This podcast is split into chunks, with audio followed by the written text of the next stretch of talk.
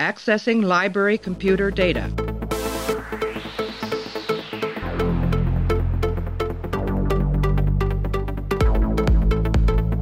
Out there, there are no saints.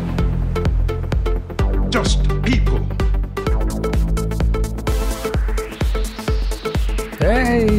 everybody. That was kind of a goofy entrance. But anyway, we're here to talk about our continuing coverage of Star Trek Deep Space Nine. Right now, we're up to the episode called Our Man Bashir. It is the 10th episode of the fourth season, aired on November 27th, 1995. Teleplay goes to Ron D. Moore. Story credit goes to Bob Gillan directed by Winrich Kolbe. In this episode, a transporter accident replaces the characters in Bashir's secret agent holosuite program with the physical forms of the station's senior staff. Clay, how are you? I'm good. I'm really excited that we finally got to witness Avery Brooks's final form, as uh, as I'm sure he was constipated for days after chewing so much scenery. But this is my favorite Avery Brooks performance. Like this is like, this is clearly what he wants to do all the time. I, I have a note that I want to talk about uh, here. Remind me if I don't say it. Say Wes, talk about your note. But uh, we're also joined by Darren. Darren, welcome back to the podcast. How are you? I'm good as well. Uh, yes, I'm very, very much looking forward to this. You had requested this episode. Um, you, Oh, yes. Your recent Twitter feed, you were tweeting about it. Uh, you had a lot of hot take hyperbole about the episode. Maybe not. Oh. Maybe not hyperbole. None but of it's none of it's hyperbole. It's all fact. It's um, all true. Well, before we'll I'll, we'll take a break. I'm going to uh, play an audio clip. We're going to come back. We'll see if Clay disagrees right off the bat, and otherwise, we'll see uh, if I have to play the naysayer about this whole episode. But anyway, we're going to take a break. Going to play an audio clip. We'll come back with Darren and Clay. We're going to break down our man Bashir. Julian, I must have fallen asleep. Very funny. Who else did you invite along with you today? Well, this wasn't my idea. Major. Colonel, actually. Colonel Anastasia Komananov, KGB. Oh, Julian. I never thought I'd see you alive again. Not after you fell out of that dirigible over Iceland. I had a parachute, and there was a submarine there waiting for me. But how did you know about that? Have you been downloading my holosuite program? Oh, Julian, you are not well. Let's lie down. I must say, Major Kira's certainly throwing herself into the role, Doctor. All right, we're back. Clay, Our Man Bashir, you were you you had kind of a, a, a weird tone to your voice when I told you we had a, uh holodeck episode featuring Bashir coming up. You kind of said like, "Oh, oh," that was your tone of voice. So, do you want to describe what you were thinking, and did this episode live up to it? The same tone of voice I use when I check the contents of the sandwich that I've ordered. Three days ago. Yeah. Oh. Uh, you know, no, I, I think it's generally like Bashir is not my favorite character on the show. Um, I don't know if that's just because he's not featured as much, so he's fallen into the crevice of people I don't look forward to seeing. But I, every I, I, I usually end up every episode I see with him is he's usually pretty good, and I I actually did really enjoy this episode. Uh, it's it's a lot of fun. I I've found it's interesting that they've uh, had so many episodes that are just sort of like fun side quests. Um, given how serialized they've gotten, and it's like the, the standalone episodes are more uh, side questy and fun than they usually are. Um, but yeah, I really enjoyed this. Uh, it, it's it's a good it's a holodeck episode with stakes that affect everybody, which is nice, and it's not just like I forgot the keys to the door. The, the machine didn't break down in this episode. Interesting. Yeah, it didn't. It didn't come to life. Yep. Uh, it's it's actually a. Uh, uh, it it made me start thinking about like, well, if are are when you're transported, are you? Is it really you who comes out on the other side, or is it just like a synth- synthesis of yourself? It, it, that wasn't the point of the episode, but I was thinking about that because they were talking about. Oh, and I also um I also like to see that even far in the future, people still have uh, RAM problems. Of course. As far as technology goes, you're always going to need a bigger uh, operating system or Skype channel, I suppose, on the other end. Darren, you were talking a big game about this one. Do you want to do your general thoughts introduction? Okay. Our Man Bashir is an unqualified and underrated masterpiece of Star Trek. It is one of the best episodes of Deep Space Nine. It's one of the best scripts that Ronald D. Moore ever wrote. It's one of the best scores that Jay Chattaway ever composed. It's one of the best, it's probably the best holodeck or holosuite episode in the franchise. It's one of the best comedies in the franchise, and it's just a delight from beginning to end. Uh, so yeah, I've, I've sort of laid out my, my, my ground there a little uh, over ambitiously, but I, I think it is. It's an episode that really sort of testifies to the strength of the fourth season. Like it's worth noting, Clay pointed out that he he felt a sense of dread when he heard that he was going to get both a holodeck episode and a Bashir episode in, in one sort of in one fell swoop. And I mean, you know, you sort of you, you downplayed it. You're very nice to Bashir. You're like, you know, maybe it's because he's not featured that much. But if we're being entirely honest, like the Bashir episodes of the first three seasons include Passenger, uh, which is the one where Bashir becomes a serial killer. Melora, which is the one in which Bashir learns a very important lesson about creeping on women with disabilities. Distant Voices, in which Bashir learns a very important lesson about not supplying drugs to people who want to buy drugs off him. Um, so Bashir, you know, doesn't necessarily have, up until in the first three seasons, the Bashir episodes aren't consistently great. And the ones that are great tend to be the ones that involve Garak, and they tend to be the exception rather than the rule. I think of The Wire in the second season. What's interesting about the fourth season, and this is one of those like firing on all cylinders sort of things, is that they have three Bashir episodes in them. They have the Hippocratic Oath, which with O'Brien, which comes right after The Visitor, and I think is somewhat underrated because of that, because it's not a masterpiece of television following a masterpiece of television. There's this, and later on in the season, there's The Quickening. And there's a real sense like the fourth season of Deep Space Nine is the show figuring out exactly what it's doing, and a testament to that is that it figures out what it's doing with Bashir, who has been one of the biggest problem characters along with Jadzia Dax for the first three years of the show, and it finally figures out exactly what it wants to do with him and exactly the stories that it wants to tell with him. And I don't know how much depth you want me to go into it here, but I think that our man Bashir, like it looks fluffy, it looks playful, and it is. It's very funny. It's a wonderful like showcase of Star Trek production design, but in terms of story and narrative and character work. It's a story that understands entirely like the appeal of both Deep Space Nine of Star Trek as a whole and of Bashir as a character in the context of what Deep Space Nine is doing. And I think that's a fantastic accomplishment in general. And I think that as Clay pointed out, it's a particularly impressive accomplishment in what is a trivial side quest episode because nobody who isn't me is going to ever say our man Bashir is like the most important episode of Deep Space Nine ever. But even when it's not, it's doing so many of these small things incredibly perfectly well, I would argue. Now, I have two things to say. One, if the episode called The Quickening doesn't feature a sword fight and some sort of vague mystical prize at the end, I'm not interested. And two, be careful what you say here, Wes, because your opinion uh, really determines whether or not you get to talk about the Royale in the future. so that's a good point. Although Darren, I noticed you had said the Royale was one of your favorite Star Trek episodes, so it might be just a um, a tag team effort here against Clay, who doesn't like the Royale as much. But I, I think I'll start this by But when this train comes in, everybody rides Clay. Clay. I'll I'll walk, thank you. I'll ask you. Here, here's my. I, I can't put up much of a. This is going to be a very boring podcast if I don't push back a little bit. Um, the only the only pushback I can really have is that Darren, on a scale of one to 10, 10 being James Bond himself, how much of a fan of James Bond are you? I'm probably like an 8.5, if not a 9. Clay? Um, seven. Okay, I'm the low end here. I'd be like a three, probably, in the James Bondy secret agent world. My main problem with Our Man Bashir, and you guys can push back against this since you like it quite a bit, and I like it too, but the main thing is I think that it's one of those weird episodes where the homage is obvious, yet I walk away thinking they could have done so much more.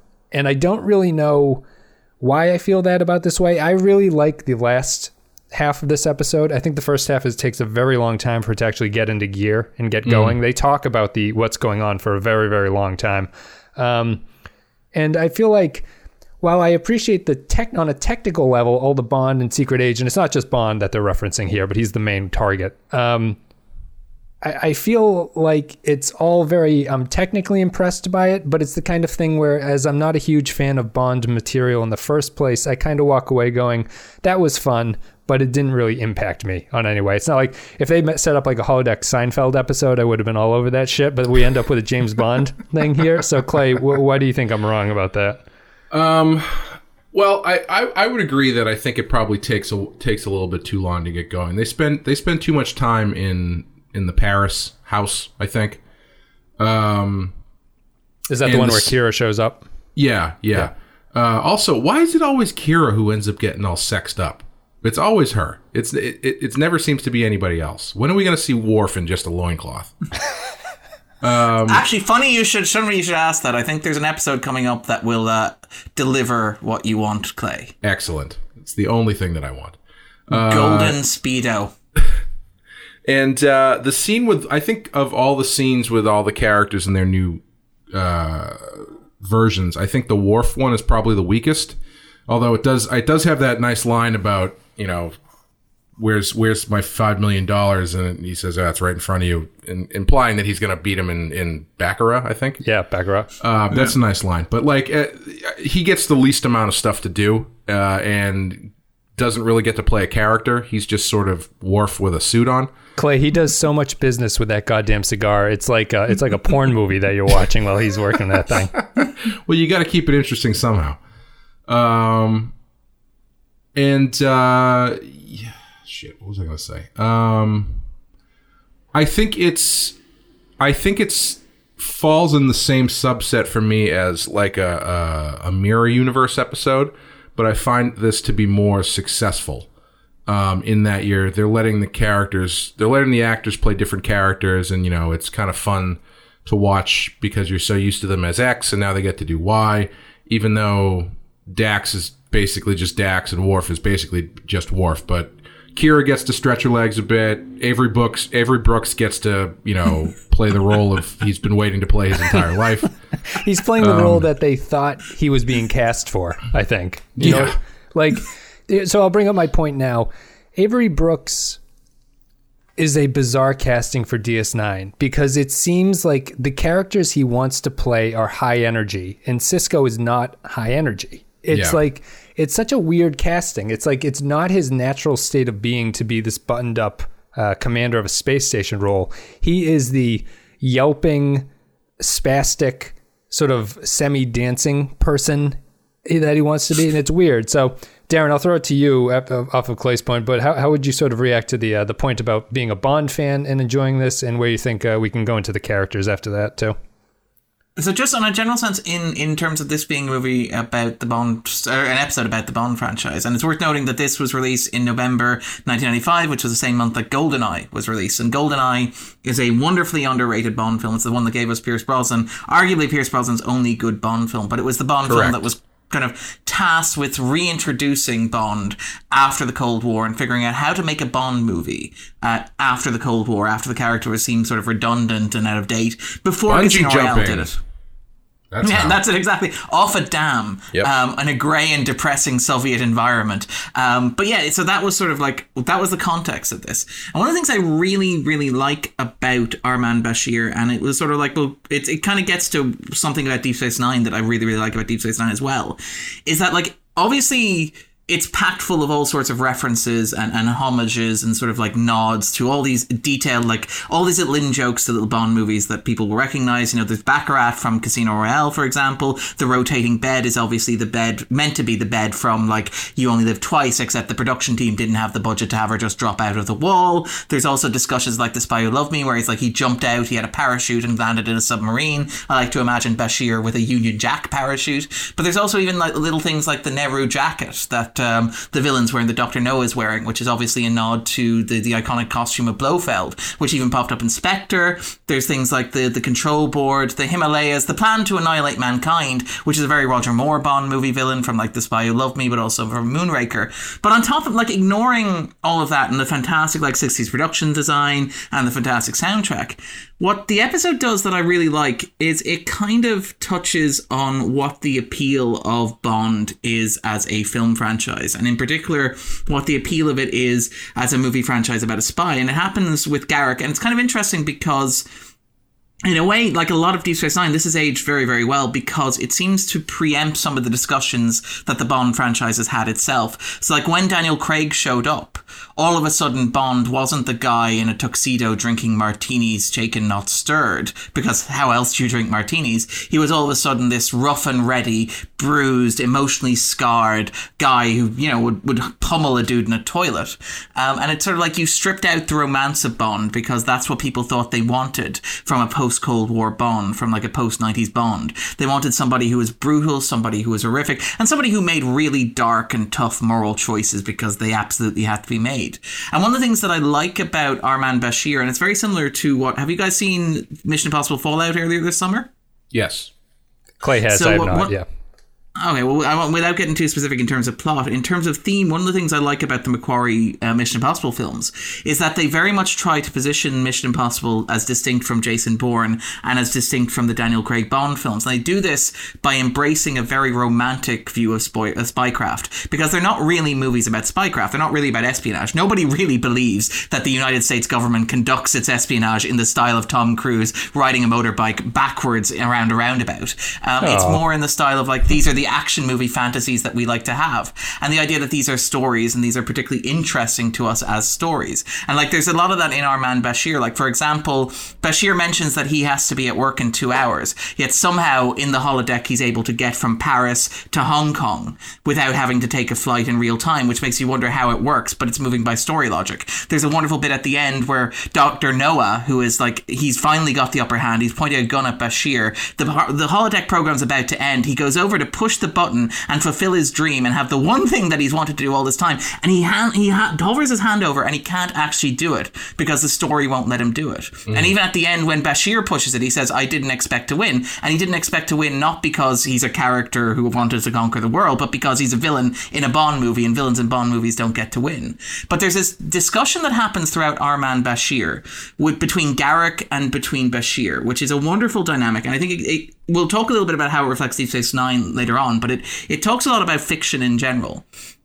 And there's this idea that happens at the climax of the episode. And you're right, the second half of the episode is much, much stronger than the first half. And the second half is so strong because of that dynamic between Bashir and Garak, where Garak is like, look, this little fantasy that you're playing at, this little role play of this globe trotting, like super wealthy dilettante who travels around the world and seduces beautiful women while living in expensive buildings at the, you know, at the taxpayers' sort of expense. That's a fantasy. That's not what a real spy does. A real spy murders people in the dark. A real spy throws people under the bus if it serves their interest. A real spy understands that you have to take measures and you have to have sa- be willing to make sacrifices and you have to be willing to like to make ex- take accept acceptable losses. And yeah. the Bashir's real spy runs response away, to, basically. Is yeah, real- yeah, yeah. cowers. Like it's a, it's a brute, basically. He's not a romantic figure. Uh, and and Bashir's response to that is to say "screw you" and to say I can actually do all this impossible stuff. I can beat the odds. I can do something that's completely unrealistic, something that completely rejects your cynicism of I have to let them die or I have to save myself. I can reject that because I'm inside a story, and stories exist to allow us to be wonderful and to be our best selves and to be optimistic and utopian and hopeful. And I really, really like that about Our Man Bashir because it's basically it's a homage to the fantasy of Bond, to the idea of like constructing a story where a spy isn't somebody who does something horrible in a dark alley and tries not to get caught, but instead lives a fancy jet-setting life where he can save everybody on the planet because he's a decent person, or save everybody who's important to him because he's a decent person. And that that's what I really, really like about it. And that's why I think has aged really well as a like a as a commentary on the Bond franchise. I do also really like that Garak basically voices everything I've said previously about uh, people with professions in most stories and movies where they're not very good at their job. Like James Bond is a terrible spy in real life, and I, I got a kick out of hearing Garak actually voice that. Yeah, yeah. It's it's a. I mean, it's it's a clash of Garak's realism against uh, Bashir's fantasy stuff, and Right. it is kind of. It's as Darren is saying. It's like the smashing those two together allows Bashir to have a fantasy of a fantasy character, and you know how Bond has changed from the ideally or idealized like Cold War warrior, where it was clearly fighting against communism. The sort of the battle lines were clear, to Craig's Bond, which came about in the age of uh, more Islamic terror and everything like that, and is a little bit more shades of gray, a little bit more brute force, I guess, less romantic. Um, still having sex, just not romantic sex. um, Not healthy sex, like like like really angry sex. Shoot the woman afterwards and waste the scotch sex. so I think that the the Bashir thing, and I'll ask you, Clay, like, so what? How how much? Darren obviously has uh, is very interested in the sort of the the theme of it. How much of that did you come across in the episode, and how much did you see it just as a Bond homage? Because I kind of split the difference. I actually feel that they could have done a little bit more with the thematic take of it, but I feel the episode teeters a little bit towards the lighthearted side, and I don't think that's a problem. But I think it actually could have been deepened a little bit with what they were talking about with the Garak stuff and everything. But what would you think? Yeah, I you know I, I just thought I thought it was a nice way to uh, uh, play in that world and invert a lot of the expectations of uh, of how those stories play out. Like at, Darren mentioned at the end, where uh, uh, Sisko or Doctor Noah is that his name? Yeah, Noah? Dr. Noah. Oh, that's cute. I don't think I caught that the first time. Which is, a, I think that's my favorite reference. It's Doctor No, and he's trying to flood the world, so it's Noah biblically, which makes a lot of sense. I think yeah. that's great. Uh, you know, him not expecting to win, and then Bashir turning the tables and winning by killing everybody. I thought was fun. uh, and you know, yeah, the Garak Garak stuff allows them to kind of make some comments on on how silly these stories are, but you know, Bashir then gets to talk about why they're so engaging, and and I I, I really I enjoyed it. It's it's an odd it's an odd thing to choose for Star Trek. It's like it's it's it's it's not it's it's a it's a it's strange to me that they took an episode just so they could kind of like muse about James Bond for a while. Yeah. Um like if I- they did an I episode sorry. What's that? I was going to raise my hand there, but you can continue there, Clay, sorry. like if it's it's as weird to me as if they decided to do a uh uh and it, well I guess they've kind of done it in the past where they've done the Sherlock Holmes episodes and stuff. Um but yeah, it's like if they decided to do an episode where they just decided to talk about the tropes of uh, vampire fiction for well, 40 ta- minutes. t- talk about that for a second. TNG chose Sherlock Holmes as an inspiration for the holodeck, basically, right? He's the one that springs to mind for data. yep. DS9 chose James Bond. And I think that's kind of an interesting choice. It's, it's an interesting distinction between the series. We always talk about that. But I think that Sherlock Holmes fits TNG more than Bond fits DS9. Although, if you guys can convince me that Bond fits DS9 in a better way than Sherlock Holmes fits the uh, mechanical, unemotional side of TNG, then I'm all ears. Well, I I would argue that Sherlock Holmes fits TNG, but more specifically, it fits Data, and James Bond might not fit Deep Space Nine, but it specifically fits Bashir.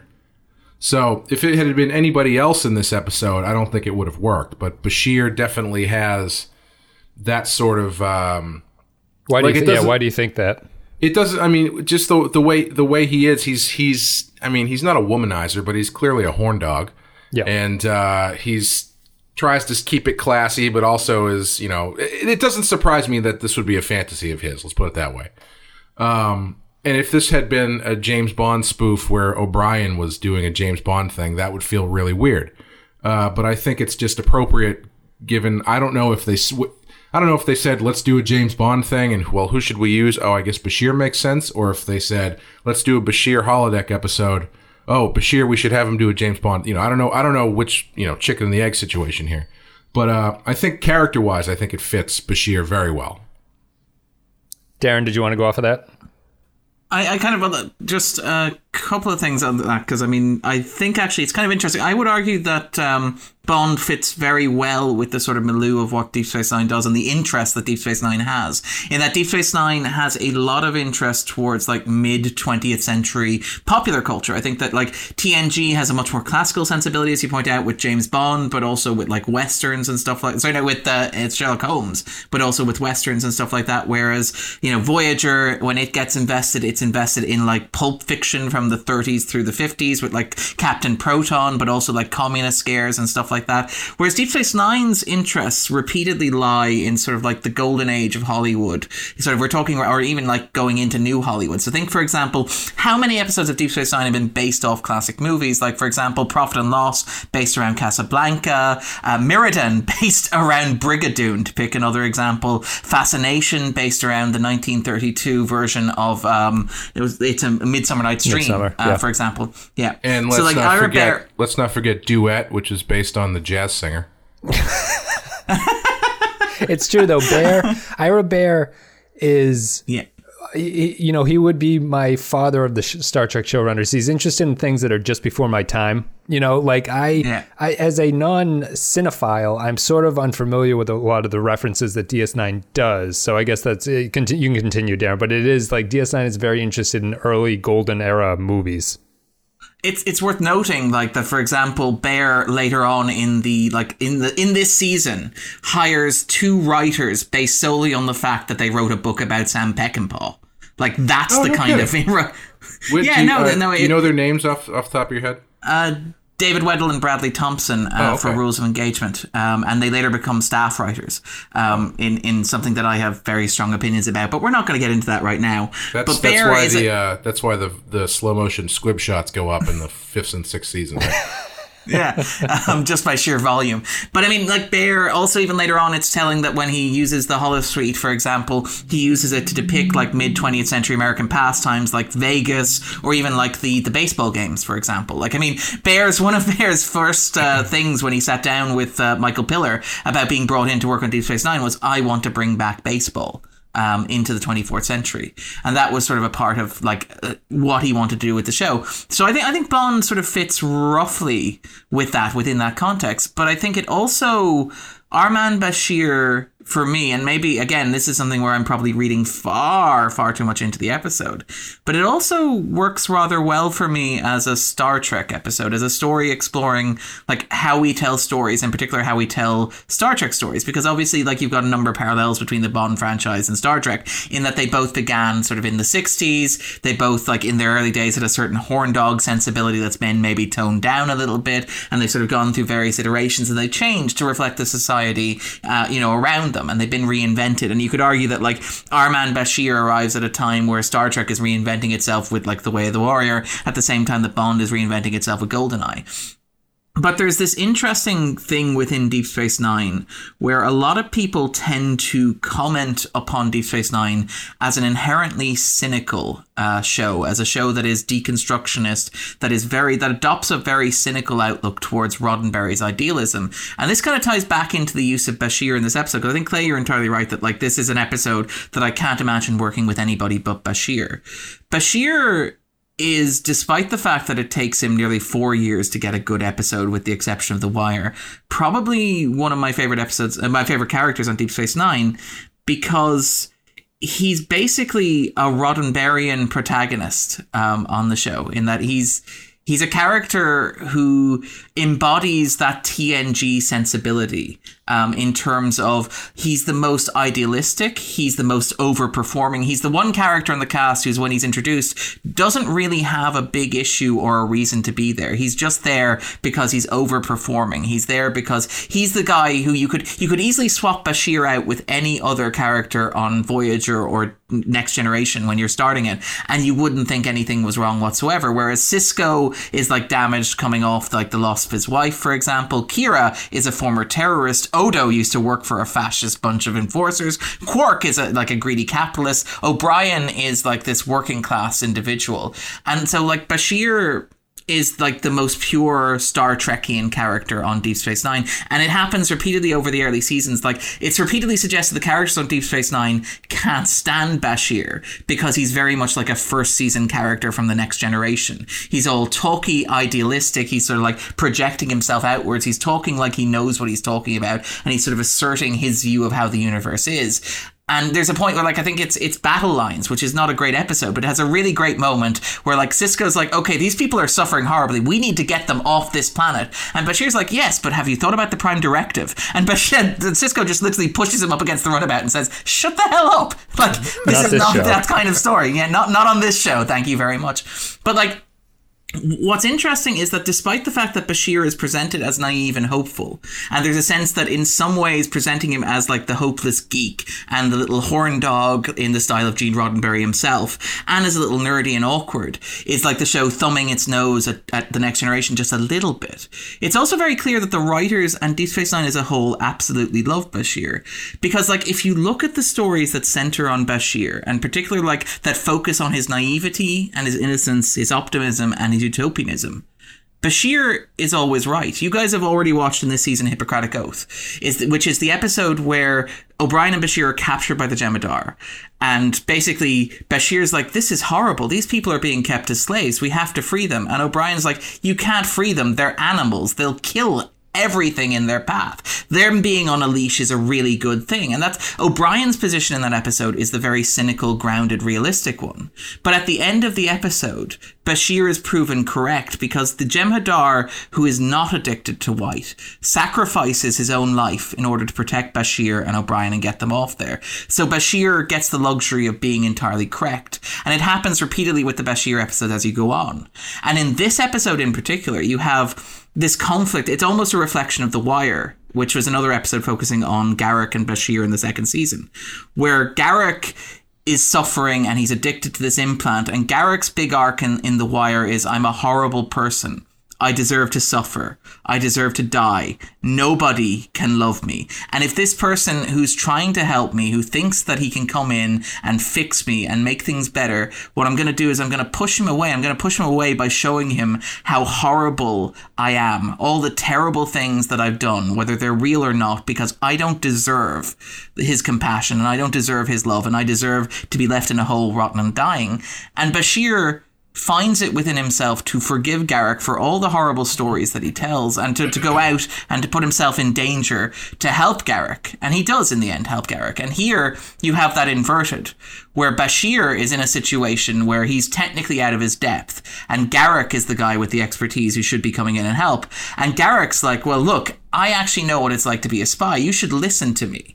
You should like cut your losses. You should just walk away. You should, you know, basically you have to make a tough choice. And Bashir's like, I simply refuse to make that tough choice. And the episode proves him entirely correct. Like it's worth noting that To be Bashir fair, though, points he does he does kill the entire planet. He does. That's a fair point, Clay. Um, I'm going to choose to ignore that. Um, but no, it, it, it is a fair point. But they are all holograms, as opposed True, to like true. the central point of, of the narrative is that Bashir at one point points out, and I think it's a very clever, very canny reference that like doesn't get enough credit. It's the point where he says like, if this program ends like all the other ones, the computer is going to kill either Dax or Kira, and I'm going to end up with one of them, and the other one's going to be dead and forgotten about, and I'm never going to mention her again because that's how James Bond movies work. And the episode basically says, well, what if Bashir could try and break this story and make it work better? And I, I really like that about it. I think it works remarkably well. You know, and as far as why James Bond and does it fit or does it not, I would I would say that it it arguably does fit. Maybe not in style, but in uh, the context of the characters and what's going on. Because if you look at if you look at what's happening in Deep Space Nine, it's it's it's very Cold War adjacent. It has the same kind of feel of They you are in a Cold War right now. yeah, they are in a Cold yeah. War, and you've got lots of different cultures who are uh, un- untrustworthy, and you're always kind of like looking, beh- you know, looking over your shoulder and everything. And all of the, f- the the throwbacks that they do, at least the ones that I'm aware of right now, you've got James Bond, you've got uh, Roswell, and you've got uh, they literally go back to the '60s Star Trek eventually, and those are all, I think, tonally consistent as far as the uh, environment and the uh, kind of political things that are going on at the time. So I, I, I feel like it is. I think I feel like it fits better than than you might think. So th- that's kind of an interesting point I never thought up. They're, they don't bring the Dominion into this, and the Dominion would be the main sort of thing as the Cold War antagonist. Although I understand what you're saying is that the whole universe in DS9's Prism is kind of a Cold War with everybody. Um, Well, yeah, but you know, it's just like the, the the the lens of the show is very much a Cold War lens. You know, yes, paranoia is the, kind of the name of the Yeah, game, I mean, and not, got not the- knowing you've what got- people are doing. Yeah, you've got that stuff going on with the Cardassians. I mean, even I'm actually kind of surprised that there isn't a point where Garak is kind of like, you know, I actually really enjoy this. This is very, uh, this is very recognizable to me the way that these people are acting with each other. He's very. Garak is uh, not to derail, but Garak is obsessed with the decor of this era. He, he mentions it multiple times that he doesn't like the color code and he doesn't like the way things are laid out. I thought it was actually one of the best looking '60s sets. Um, it was like a, a good '60s, is how I would describe it. It actually, uh, I mean, this is probably just my own bias, but the his place in Paris, for a quick second, I thought was based on um, a Danger set Man, from, right? from Danger Man. Yeah, Yeah, I remember that Uh, episode. Yeah. I, I don't know if it. I probably isn't. It's probably just like generic '60s decor, but you know, No prisoner references in this episode, Clay. I don't nah, think. it's I too cool for Star Trek. Man. It probably well, Behr was wearing that "I am number six" T-shirt. That's so true, he was, it- yeah. it's in his head. no Um, reference to. Too bad there wasn't a reference to like a giant white ball or something. so it, yeah, it would be a giant white line in uh, this, or maybe that's a little bit early for Bond. Actually, Bond never. Or if uh, somebody asked Bashir if he was Polish, and he'd be like, "Why would I be Polish?" you told me there would be no checks here.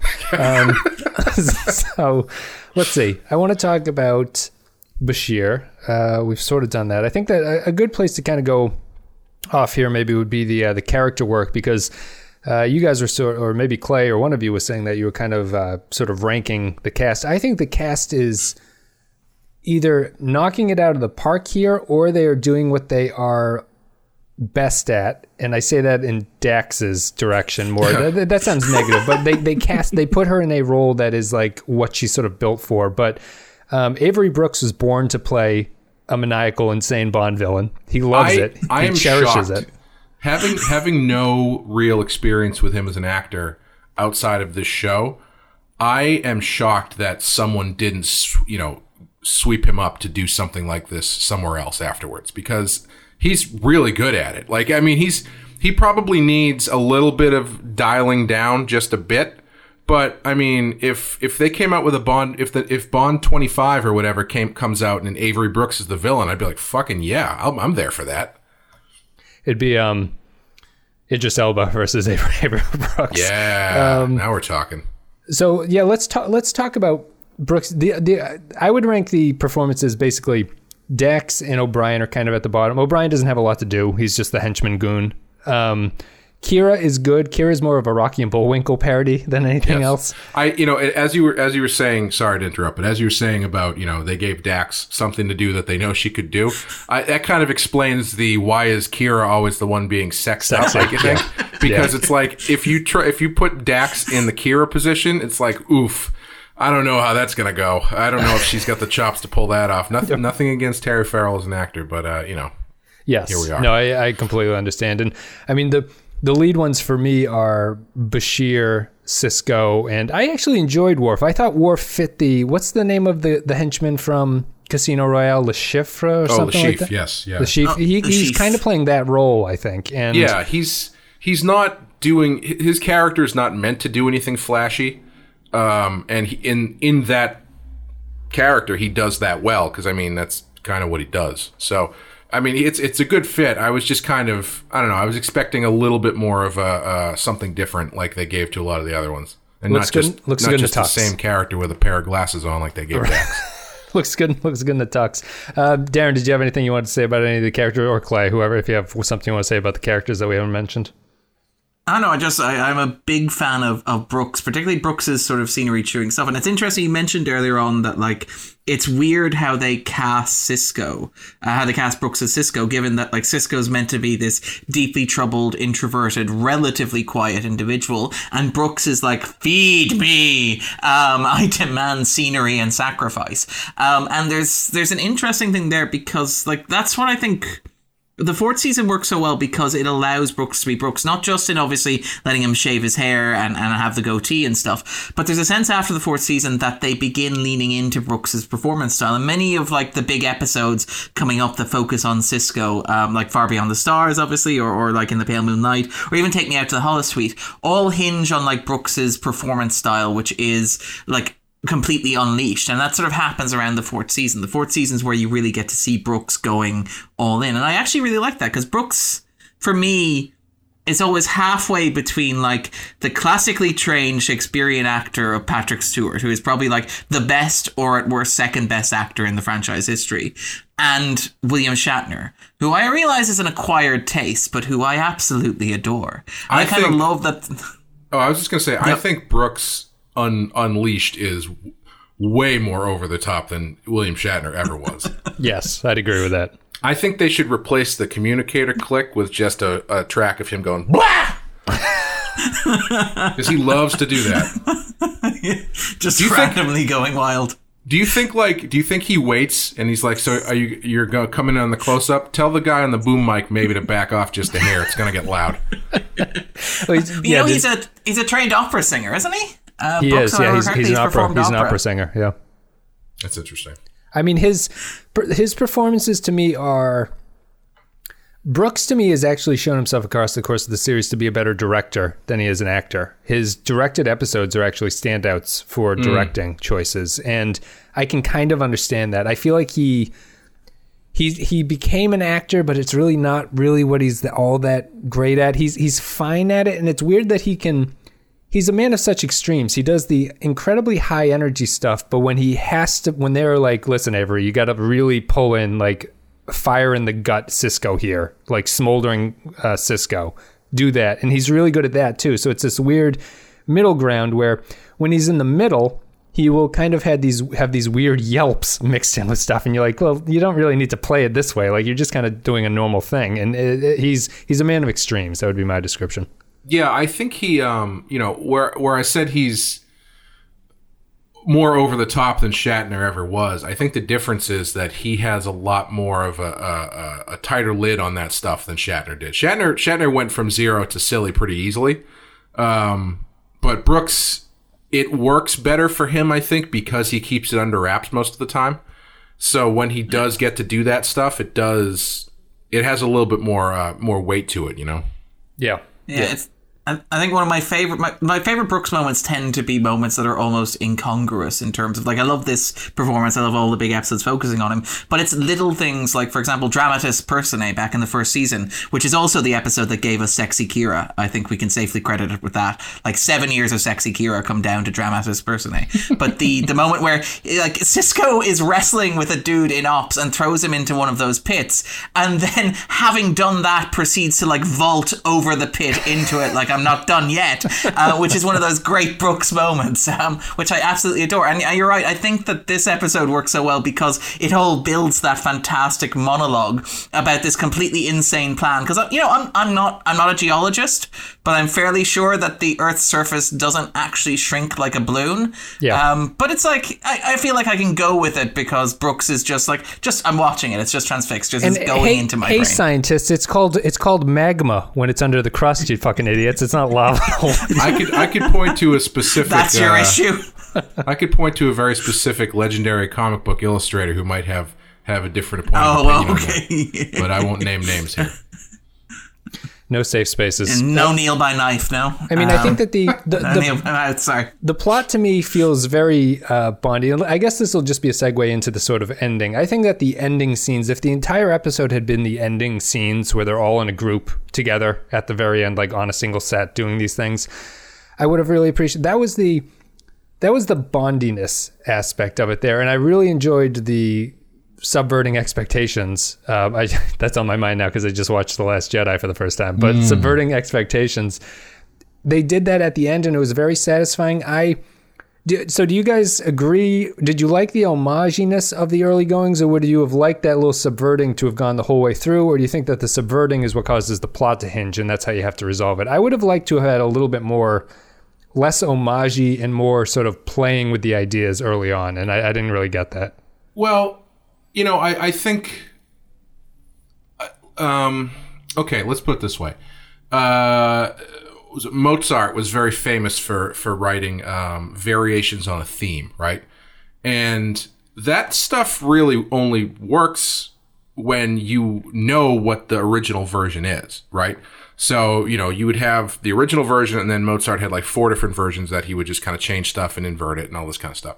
And I think that kind of goes that's kind of how these things need to go a little bit where before you can really start inverting it, you need to uh, kind of play with it, play within the universe a little bit first. Um, Play fair. Play by the rules. I think I think the same thing goes with art. You know, it's it, people who are really um, uh, uh, expressionist or very uh, abstract painters, like you know your Picasso's and whatnot. Those guys could paint the fuck out of a realistic portrait. Like those guys Have knew you ever what they seen. Picasso? That blew my mind. There was this thing on Reddit that showed like the eras of Picasso. Yeah. And his early stuff is photo realistic yeah. uh, portraits. It's like astounding to see what he started as. Yeah. Mm-hmm. Yeah, and the reason why those guys were so good at that stuff is because they knew what they were deconstructing. They were fully versed in what they were deconstructing. And so I've always felt like in order to do that in a in the most honest way, re- regardless of what medium you're working in, you kind of have to be knowledgeable of the world first. And if you're if you're if you're something like Star Trek where you're playing in a different sandbox, I think it's totally fair play to to spend maybe 10 minutes or however getting you into the vibe of the James Bond world and every all the trappings of it before you start, uh, you know, putting little twists on it. Darren. I, I would actually, I would agree with that almost Yeah. entirely, and I think it's interesting you should mention the Last Jedi because I don't want to derail the podcast because mentioning the Last Jedi anywhere is going to derail everything. I'm going to bring But it up one at of the things end. that- one of, yeah, just, just to stir it, just to stir it. But one of the things I really like about, like, I, I'm on the fence about the Last Jedi. I think it, I think it's ambitious. I like its ideas. I'm not so keen on a lot of the execution, and I think, but I think it's interesting. I think it's worthy. And one of the things that I like about the Last Jedi is I think it only really works if it works at all because it follows The Force Awakens. Because The Force Awakens is such a conventional, safe, forward, straight up, this is a Star Wars film. And then you watch The Last Jedi afterwards and it sort of plays with that stuff. Now, I know obviously you could just watch the original trilogy and you'd understand that, but I think the two of them together as a duology work rather well. So I, I would agree with Clay that, like, to get the second half of Our Man Bashir, and the second half of Our Man Bashir is amazing. You kind of have to spend a little time in at the start, particularly for like, and I, I wonder. This is something I'm curious about because you guys are both Americans. Like, and you sort of you mentioned your enthusiasm for Bond. It's like you guys were like, you know, maybe a, maybe a seven, maybe a three. Like, is Bond popular over there, or and would he have been as popular in the '90s over there for people who weren't like into films as he is obviously in the UK and Ireland, where he's like a big deal, particularly in in the '90s when he was an Irishman. Um, you know, honestly, I don't know. Uh, I I couldn't tell you the uh, the U.S. response to Bond in general. It it's it seems fairly positive. Like I know a lot of people who are really into it. Um, as far as people of our generation, it's probably I would say most people our age probably got more into it once Daniel Craig showed up because by the time by that point it was so you know played out and parodied that I feel like it needed that hard reset to get a new generation of people into it.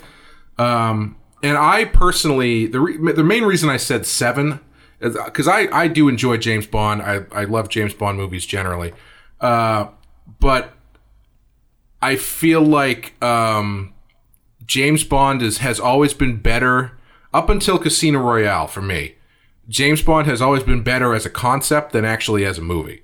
Uh, because they're generally they're generally way too long, um, and they're generally not as uh, exciting as I kind of hoped they were. At least when I was younger. Yeah. Um, we have a. I um, love Goldeneye. I love Goldeneye. Uh, I don't like really any of the other Pierce Brosnan ones, but um, and I And that's I- also fair. yeah, and I like, and there's so many of them. Like there's there's like fucking 25 of them. There's there's there's so many that I don't even know some of them. Like some every now and then one will pop up and I'll be like, I've never even heard of that one. Um, and I'd say like everybody everybody who's been a Bond gets has like at least one movie that was good to really good. Uh, but that's not a great average across 25 films. So it's interesting. I, I, I can I, I can understand why it's a much bigger cultural thing uh, in in the UK and in Ireland. Um, but yeah, I think people here generally enjoy them, but I don't know if it's as widespread a phenomenon as it is elsewhere. I think over here with Bond, you either like Bond or you don't. There are no Yeah. semi-casual Bond fans who are like, "Oh, Okay. new Bond film is out. I'll, I'll go check that out." That that doesn't exist. The people who go to see Bond films over here have seen all the Bond films. I feel like. Okay. I Um, have I have a friend of mine who, uh, just because she does this for some reason. She feels the need to do this. Uh, She'll she'll tackle series of movies and then she will abs- she has to watch all of them. Like recently, she was like, "I'm going to wa- I'm watching all the Batman movies. Let me know what order I should do." I'm like, "All right, your funeral." But uh, she recently did James Bond, and it took her like three years to do it because she got about halfway through and she was like, "Clay, every one of these movies are exactly the same. They're two hours long. They're so boring." When are these supposed to get good? And, and and it was the kind of thing where it was like, yeah, every now and then one would pop up. She'd be like, yeah, it was pretty good. But generally, it was just, oh shit, tonight I have to watch a goddamn James Bond movie. You know, some people say now there's like TVs are being played as movies. The Bond films are a TV series that was accidentally Yeah. made into a movie. Yes, yeah. That's because they they are very formulaic. They're very adventure of the week style. They're very sort of like they're very contained, but they each have a very familiar formula. And you can you're right when you point out that like all of them are interchangeable. Like you can point out that, for example, The Spy Who Loved Me is a straight up remake of uh, You Only Live Twice, to give an example. And like the, the Roger Moore Bond movies are particularly egregious um, because they go from they do the standard Bond formula while also being what's popular at the moment. Yeah. So it's like space movies are popular. So Yeah. let's send Bond into space. Silicon Valley's popular at the moment, so let's have him go to Silicon Valley. I will Um, say, it- I will say, however, one of those ones that were like in that dead zone of the middle that I didn't know existed. I did watch. Uh, I can't remember the name of it because all the names are like you know two ticks away from being the same thing. Um, it's the, The one something with- who's something to me. Yeah, it's the Roger Moore movie where he has to protect. It takes place in like the Alps, and there's like skiing, and he has to protect like oh, this figure it's skater for or your eyes something. only. That it's movie, eyes only. It's, that it's movie the is best great. More, it's the best Roger Moore Bond film because it's the only one where he has that actual character, and also where he doesn't creep on the underage girl. Yeah, which also it- helps. I never hear that movie talked about, and it's it's the best Yeah. of the Roger Moore movies. I, I know people it's really the love. smallest one. Yeah, people really love. Um, what is it? Uh, The Spy Who Loved Me. nope, I was thinking of the fuck. Uh, Paul McCartney, Live and Let Die. Oh, uh, Live and Let Die. Um, people really like that Black one. exploitation Bond. I, I never really liked that movie. It's okay. It's got some good stuff, but For Your Eyes Only was I thought legit good. Bond. Yeah, no, I, I would be a big fan of For Your Eyes Only. I- That would be my favorite of the Moore Bond films, particularly because it has Julian Glover playing this wonderful low key villain, Christoph, whose Right. deal is basically that he likes selling stuff. That's it. And That's uh, his deal. Charles Dance is in it as well in a small part. Yes, as a dune buggy driver. Yeah. We so all thanks everyone somewhere. for joining us on the Pensky File James Bond podcast. Well, do we have any? That's why I don't call my the show a, uh, pun of Star Trek. I'm not like Trekonomics or Trekadiddly Doodad or anything like that. It's just the fucking Pensky podcast here because we talk about everything. Um, do we have anything else we want to talk about before final thoughts? Does anyone have anything they want to say about this actual episode? Uh, just very briefly, Garak's characterization in here I absolutely love because there's this sense that like when because Bashir is entirely right that Garak is offended by this portrayal of his his work and the job that he does and like what he did for a living. And one of the interesting things about Garak, and we talked about this when we talked about the Die is Cast and Probable Cause, is that Garak over the course of the show is somebody who is changed by the Federation and by being around people like Bashir, even though he doesn't want to be. And there's that wonderful conversation in The Way of the Warrior about root beer and how insidious it is and how it gets inside you and it changes you. And one of the things that I really love is the sequence where they have the big shouting match in the cavern, where Garak like turns to Bashir and says, You're a man who dreams about being a hero because you know deep down that you're not.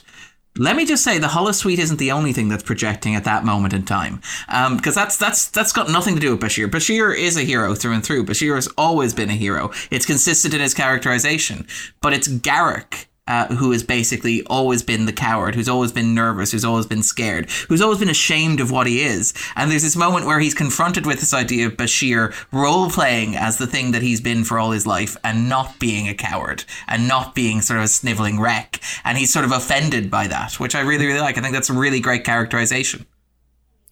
Clay, did you uh, did you have any thoughts about Garak? Uh, I, I agree with everything Darren was saying, but did, did you have any thoughts about Garak's ending or where Garak stands at this point? No, I, th- I thought he was great. Um, I liked him because he was kind of the one. Uh, on, on top of what Darren was saying, he was also the device to voice the uh, discussions about how kind of silly the James Bond stuff is. Yeah. which I think was done in a in a in a more interesting way than if they had not had somebody there to do that, and they didn't do it in a super obvious way. Like it was still a um, character appropriate way. It wasn't just someone else there being like, "Well, this is kind of dumb, don't you think? Isn't it kind of weird?" You know, it's they, Yeah, the way they do it a lot in modern stuff now, where it's like just someone there who's like who says, "Isn't it kind of weird that blank and blank happens, but The never cynic, blank?" yeah. You know, that kind of thing. Um, but yeah, I, I- thought. I liked his. Um, he has some really good lines in this. I think when Bashir's like, "Take down your hair," and Garak's like, "I'm knowing more about your fantasy life than I, I, I really needed to learn." I, I, I particularly love when he wakes up in this like Himalayan paradise, and the first line he utters is "another decorator's nightmare," Yeah. um, which is just I- so perfectly Garak. I will say that I think he's a little bit underutilized because he just sort of is. agree. Yeah, he's just sort of there to kind of let Bashir verbalize what he's thinking and to counterpoint and point out the uh, the absurdity of some of the tropes. Um, and there, I mean, there are some scenes where he's there, but you just kind of forget he's even in them because you know they don't cut to him very often. Question: Would you, if I were to, if I were to rewrite this script, I think one thing I would do, if if it gave me a half hour to rewrite it, I would do one small change. Let me know what you think about this. I feel this is an episode that would have greatly benefited from one of the cliche Bashir and Garak are having lunch A cold opens. Would you agree, or is that too far? I could, I could see that. Um, I think this all comes down to my. I, I wish there was just a little bit more there. Garak is good Yeah. at the end. I just wish they had introduced that idea a little bit earlier to make it seem like it was a cohesive thread that ran throughout the entire episode, and it doesn't really feel that way at this point. yeah, I would agree Yeah, I with th- that. I think the only issue with that is possibly timing wise, because Right. you'd have to then cut from I'd cut them from having beginning. lunch together. Yeah. That's it. Yeah, you'd have to have like from them having lunch together to Bashir having apparently gone off on his own to being the holosuite to Garak being there as well. You know, Uh, it- I wouldn't be surprised if that scene exists, uh, like in the original version of the script. Now that you say it, because his Garak's uh, appearance in the holodeck is so just random that it wouldn't surprise me if there was a scene where they were having some sort of you know lunch or whatever, and then Bashir was like, uh, "I gotta go. I have to go do, Do this thing." thing." Uh, I don't don't don't knock come on my in. door. I need to learn how to Don't to look at me. Yeah. yeah. And Would, then, and um, you know, Garak is then interested in in what's going on. What's going on? It, it wouldn't surprise me. So That's actually a very plausible idea. We don't need to talk about this too much longer. We're going to wrap this up, but we didn't talk at all about the Ferengi, Odo, and Eddington working on the outside. Is there anything to say about these guys? Good to see Eddington again. Um, I like the bit of Rom's business where he's using like spatulas and Yes. uh, drains to like fix up Quark's thing. Also, why are the holosuites only breaking even for Quark? How, I know. how does that work? Yeah, you would think that would be like the the highest money making thing. I have a theory, um, and my theory is this. There's a point later on in the show where Quark decides to use one of the holosuites to run a bar that's open 24/7. So why would you pay for food and beverage in the holo- in the in Quark's when you could just go up, pay for the holosuite for an hour and eat whatever the hell you want? I think that Quark's like- business practices Would are that be real food dodgy. though? I mean, doesn't that Do you can walk out hungry? Yeah. does it just disappear afterwards? One assumes it has to be replicated. If it were me, I would probably yeah, I would probably use the holodeck to just go in like eat Chinese food for 24 hours straight and then be able to walk out and be like, "Well, that was satisfying, but not actually didn't actually affect me at all." Is that do you saying the holosuite is only invented to make that joke about you eat Chinese food and you're hungry three minutes later thing impossible in the real world? Is that is that what you're telling me? No, you know, it's like I, I would definitely be the guy where it's like, yeah, everybody else is joking about using the holodeck for some weird sex thing, and I'd be like, man, I just want to eat like two pizzas, like full, straight through, have a chocolate shake afterwards, and like a box of donuts, and not feel gross afterwards. mundane utility. It's like the least satisfying thing. It'd be great if that's what Garak walked in on, was Bashir binge eating. I knew That'd you'd be be- a very different episode. I knew or you'd like be in here eating a pie. I thought it was something else, but this is exactly what you're in here Yeah, doing. or it'd be something like I would be, I would go into the holodeck, and then if somebody came in, it would be an exact. It would not be any different. It would just be like my normal quarters, and they'd be like, "What the hell? Why are you even using this?" And, and I would say, "Uh, "Honestly, I just, I just." I just want people to shut the hell up for like 20 minutes. I just want to be alone. You tell him you wanted to get away, and it's just like your real world in the uh, the holo suite. Yeah, All right, we're done. We're done with this episode. We're going to take a break. We're going to play an audio clip. Me, Darren, and Clay are going to come back. We're going to read some patron thoughts, give our final thoughts, and then we will call it a day. And what is it? You understand, Mr. Bashir? That you should have killed me when you had the chance. I agree. But then again, I suppose it wouldn't be very heroic. I, on the other hand, have no pretensions about the idea of being a hero. Wait. Maybe I'm tired of being a hero. Maybe I've thought over what you've said and decided that you're absolutely right. About what? Everything. The decadence of the world, the need for order. The more I think about it, the more I realize that your way may be the only way. All right, so patron thoughts. If you support the show on patreon.com slash the Pensky file, you get to leave your thoughts about upcoming episodes. We read them on the podcast. Holly McLaughlin says, TNG sold us on the idea that transporters are far and away the safest transportation possible. A transporter accident ought to be such a crazily unlikely occurrence that nobody has a clue how to fix it. They should be frantically studying what to do because none of them have ever done it before and really have no idea where to start. It doesn't make Remember in the first Star Trek movie Where the when guy that died? Vulcan got vaporized Yeah. by the transporter? that was very teal. Uh, that was very motion picture Star Trek right there. Kirk was just kind of Yeah. moping around after killing that guy for an hour. Um, it doesn't make sense to me that the computer doesn't just pull their likenesses on the holodeck characters, but not any other aspect of their stored brainwaves. This one is cheesy and silly, but has the redeeming element of it being fun to watch the actors playing new characters as an ensemble. Stephen Cobb says, similar to Little Green Men, Sabotage uh, Ship acts as a catalyst for putting the characters into a setting in Earth's past. Both have high stakes, and the heroes in both need outside help to get back to home slash reality. That said, DS9 had been on the air long enough to earn a fantasy episode, and this one was well done and acted, and the music was spot on. Oh, well, yeah, we haven't talked about the music. I'm just going to say, uh, music is good to me in a Star Trek episode if I notice it, and I noticed it here. yeah, music was great. Yeah, I like the music a lot. Uh, this was the second fantasy episode of the season. Zam Nuclear Wessel says, Indicative of DS9 that holodeck episodes are almost always about the holodeck making things better or saving the situation. Rather than creating the problem, here's the solution. Int- here, it's the solution. Interesting that Eddington and Odo trying to fix things from the outside uh, the game is almost exactly like pre Eddington and Odo doing the same back in Move Along Home. Joint Mango says, Our Man Bashir, Eddington is the worst Canadian ever.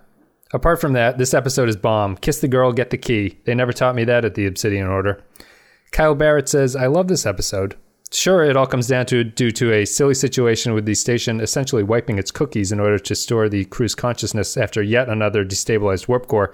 But once the clunky explanation is out of the way, it's so much fun. I've been a big James Bond fan since before I was a Star Trek fan, so it's cool to see the franchise merge like this, with the episode poking fun at the Bond tropes just as much lovingly as it plays into them.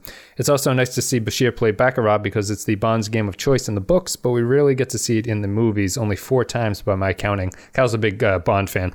Maybe it's just my weird obsession with Bashir and O'Brien's relationship, but I've always thought it would be interesting to have the holodeck place O'Brien into one of the female roles, maybe as Honey Bare, and Bashir would have to woo him like he does with Dax in this episode. that could have been fun. I mean, to be fair, the scene between Falcon and Bashir, where Falcon gently caresses Bashir's face with the gun before pressing it under his chin lovingly, um, it I, I feel like you're not too far off the idea of the bed turning around and and Colm lying in it, going, "Oh, events in the holodeck could have somehow paralleled events on the station, so characters other than Garak could have learned something from the experience, but I don't really care. It's incredibly entertaining as it is. It's one of my favorite episodes of the show.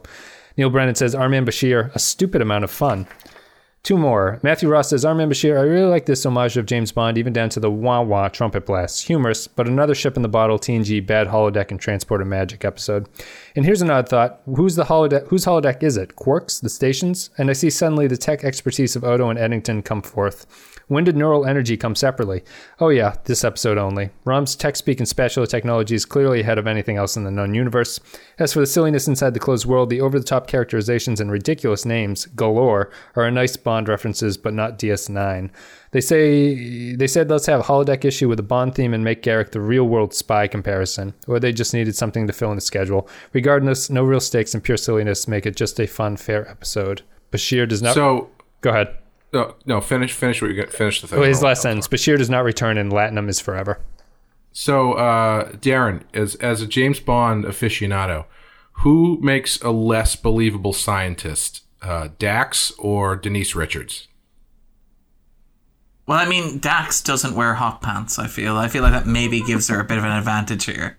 Um, That's fair. Sad, sadly, though, Bashir never gets to utter the line "Christmas only comes once a year." Yo, which that is like my. That, that's my my like. You know the way that like you have like your fantasy casting thresholds, which is like you have to if you want to check if an actor will work in a role, you need to put them in both the best moment that the character has and the worst moment and see Yeah. how they'll work. And like the the bond test that every actor fails is delivering that line. I thought Christmas only comes once a year without it seeming like a line from a, a knowing line from a Marvel film. And like Donald Yeah. Gleeson is the only actor I can possibly imagine delivering. I thought Christmas only comes once a year and swigging a glass of champagne while looking like an absolute twat uh, and doing like- it convincingly. I feel like that line is like is like in the box where they keep the Glengarry leads of uh, of James Bond lines, where it's like a secret box where it's like we have this line that we've been waiting to use for 60 years and we can only use it once. We have to choose the right time to use Christmas only comes once a year. I think when I saw that movie, Or, I was I think he's attempting re-entry is quite an, is another one of those. That's a I good think. one too. Yeah. I think I was when I saw that movie. I was like with my grandmother. I would think too, and I was I must have been just like Grammy. What, is, what does that mean? I, I, it was definitely a uh, learning experience for young young Wes. Last comment here. Ike J says this episode is interesting in that it shows how Star Trek is comfortable enough with its own writing to create stories that are naturally colorblind. Worf, Bashir, and Sisko all feel very natural in a genre where race has historically been handled poorly. A fun exercise for me is updating the episode for today's cultural climate. You could probably make Dax the villain and play off Bashir and Dax's history.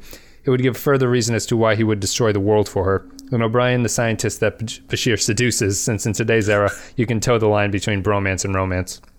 Everyone wants to see Bashir and O'Brien fuck, but apparently it's not going to happen, guys. Get over it. Guys, go on the internet, search that, and I'm sure it will come up. Anyway, And if it doesn't, someone will do it soon. if, if, it, if it doesn't, your Google reason- search has been, your parents have been fiddling with your search results. So go in and turn off the parental controls and you'll be able to find it. There's there's another Patreon threshold for you guys. I think. for some reason, popular culture slash fiction is like a tulpa. If enough of enough people think of it, it magically appears. So we may have just willed that into existence by talking about it. All right, so our ratings, one to five scale. Clay, you want to go first? Yeah, um I'm gonna go four, I think. Yeah, that feels right. Because it's it's better than average. Uh, I don't know if it would be the first on my list to show people, but I feel like it's it's it's definitely a more enjoyable episode than uh, uh, than some of the other ones I've seen. Did you like it more than Little Green Men, which is kind of a similar episode? Mm, yes, I did. Yeah, I would agree. Um, I feel like the story is a little bit cleaner in this one. Uh, There's more to do. Yeah, there's more to do, and there's less like third act. Everybody shuffle around because we can't really figure out what else to do. And uh, Odo doesn't show up in this one as like uh, secretly transformed into Odd Job or something. yeah, uh, Bashir or O'Brien throws his hat, and Odo is the hat or something. Darren, what are you going to give this that would one? Be great. This would be a five for me. This would be like one of my favorite episodes of Star Trek ever. Although that's absolutely no surprise, given that I opened with the idea that was an underrated masterpiece. Uh, but it is, and I, I think it's it's a fantastic piece of Star Trek, a fantastic piece of television, a fantastic piece of Deep Space Nine, a wonderful character study, a wonderful piece of genre work. And we didn't actually talk about it much. Uh, and I know that this is not the time to introduce it, but I also really like Ronald D. Moore as a comedy writer. He, you, we talk a lot about how he changed Star Trek and he sort of introduced this sort of nuance and depth and darkness. But Moore, for my money, is one of the better comedy writers in the franchise. He also wrote, for example, his first the first script he was supposed to write for the show was House of Quark, which is also similarly underrated. Um, he ended up writing the Search Part One because I think uh, Robert Hewitt Wolfe went, went off on his honeymoon, and then he also later on the third season he writes Looking for Par'Mach in all the wrong places, which I think is the Yeah. only time the phrase the only time the phrase Star Trek sex comedy uh, can be uttered without elucidating a shudder, uh, which I really like as well. So I, I really love Our Man Bashir. I'm going to give it a four as well. Um, I really enjoyed it. It's, a, it's an above average episode. I'm sure if I loved Bond, I would like the episode a little bit more than I do. But as I as it stands, I like it as like a technical achievement for the show. I think that the actors have a lot of fun with it. The scenes where they're all together are really great. The script is kind of fun. Um, it is just a it's a very solid episode of the show. Um, it's enjoyable at this point. It's it's something that uh, you can easily watch and sort of relax with. If you love Bond, you're going to love that episode. Do um the rest of the episodes uh, of the se- of this season are they more normal Deep Space Nine episodes for the most part, or do they do any of these like side quests kind of light episodes? We And have- the reason I ask that Yeah. is because I feel like on another show having Little Green Men and this one so close together would feel like they're running out of ideas. We get back to there's a big two-parter coming up Okay. for us, which are the next. you know what I mean? Though it's like. Yeah. I do. It's like they're running out of stuff to do, so they got to, you know, get off the station, but they can't get off the station because that's the whole point of the show. Well, that was so- that was Stephen Cobb's point. Is like you you just did this. Like, isn't it too Yeah. soon to do this again? I would kind of agree with that. Um, you know, the production line of TV makes it difficult, but I, I could understand if I was watching this in real time. I think that might be a concern of mine at this point. yeah. Anyway, that's it. Guys, thank you very much for listening. Thank you for supporting the show. If you wanted to uh, leave your comments, it's patreon.com slash the Pensky file. Anyway, you leave your, uh, you can check out the social media. All the links will be in the video description. Facebook, Twitter, Discord, all that stuff. Patreon.com slash the Pensky file. You want to support the show. That's the best way to do it. If you don't want to do uh, the Patreon, you can just rate us on iTunes. It's much appreciated. We're almost at 50 reviews. If we get to 50, I'll be very, very happy. It will make my day. It's easy to do it on your phone. Just go to the podcast app on your iPhone and uh, rate the show. That's all there is to it. It is the internet currency. It means nothing to you. It's free. Just give it away. Give it to me. That's all we need. Pretend I am your Bashir and you are my O'Brien and just give it to me, baby. Um, let's see here. So, what do I And want I to do? can't unsee that. Thank you very much. just imagine Bashir rating on iTunes as they're as they're making love, and that'll be everything that you need it to be. Oh boy. Uh, let's see. So that's it. Now, as always, we give a Far shout out to his five stars, eh? we give a shout out to the Captain tier patrons Stephen Cobb, Nathan Elliott, Michael Pond, Matthew Cutler, Will Yates, Matt Flores, Kim Samuel Custer, Santos Gonzalez, Robert Cummins, Andrew Churlog sorry, Spinobi, Russ Graham, Eric Johnson, Dexter Sebastiani, Neil Brennan, Bradley Killens, Jay Stanley, Mike Burnett, Matthew Ross, Ben Douglas, Kyle Barrett, Joint Mango, and Tarek Latif. Thank you guys very much. You make the show possible. We only do DS9 because of you. That's about it. Um, my non sequitur, and check out Darren's stuff. Darren's Twitter will be here. Check out Clay's stuff as always. Uh, I'm just gonna say I saw The Last Jedi and uh, Infinity War, and it's clearer to me than ever that Star Wars has kind of lost its way. And I didn't even really hate. I'm not gonna. I'm not gonna go up here and rant about the Last Jedi. Last Jedi bored me, and watching Infinity Wars in context with it showed where Star Wars has kind of gone wrong. That's all I'm going to say for my sort of thing. I know we're covering them at some point, uh, but if people wanted my thoughts about those, and that's it. Infinity War was fun to watch, and The Last Jedi was not fun to watch. that's the way I would describe it. I couldn't believe that there were 40 minutes left in The Last Jedi when I checked the thing after Snoke, spoiler, Snoke dies. Yeah. And I was like, "Are you kidding me? 40 minutes? I'm I'm over this movie. What is happening? Why is there 40 more minutes?" And there they were. I'll I'll give you the best summation of Last Jedi I was ever witness to, which was uh, I went to see it with with Dave, our Star Wars fellow Star Wars podcast uh, host, and his two sons. And his younger son uh, checked out about halfway, th- about half an hour in, and then uh, for the last twenty minutes, he kept asking both of us when it was going to be over. Yeah, and then begging. as soon as it said uh, written and directed by Rian Johnson, he just went, "Yes." Star Wars. You guys can look forward to our coverage about that. Darren, thank you very much for coming on. No worries, my pleasure. Thanks for having me, guys. Clay, thank you very much. Yeah, thank you for having me. Guys, check out Darren and Clay's stuff. Check them out on Twitter um, and all that jazz. And otherwise, we'll be back with our next episode, which I believe is Homefront is the next one, and then Paradise Lost, the two-parter. So, guys, thank you very much for supporting. Thank you for listening, and we'll see you next time.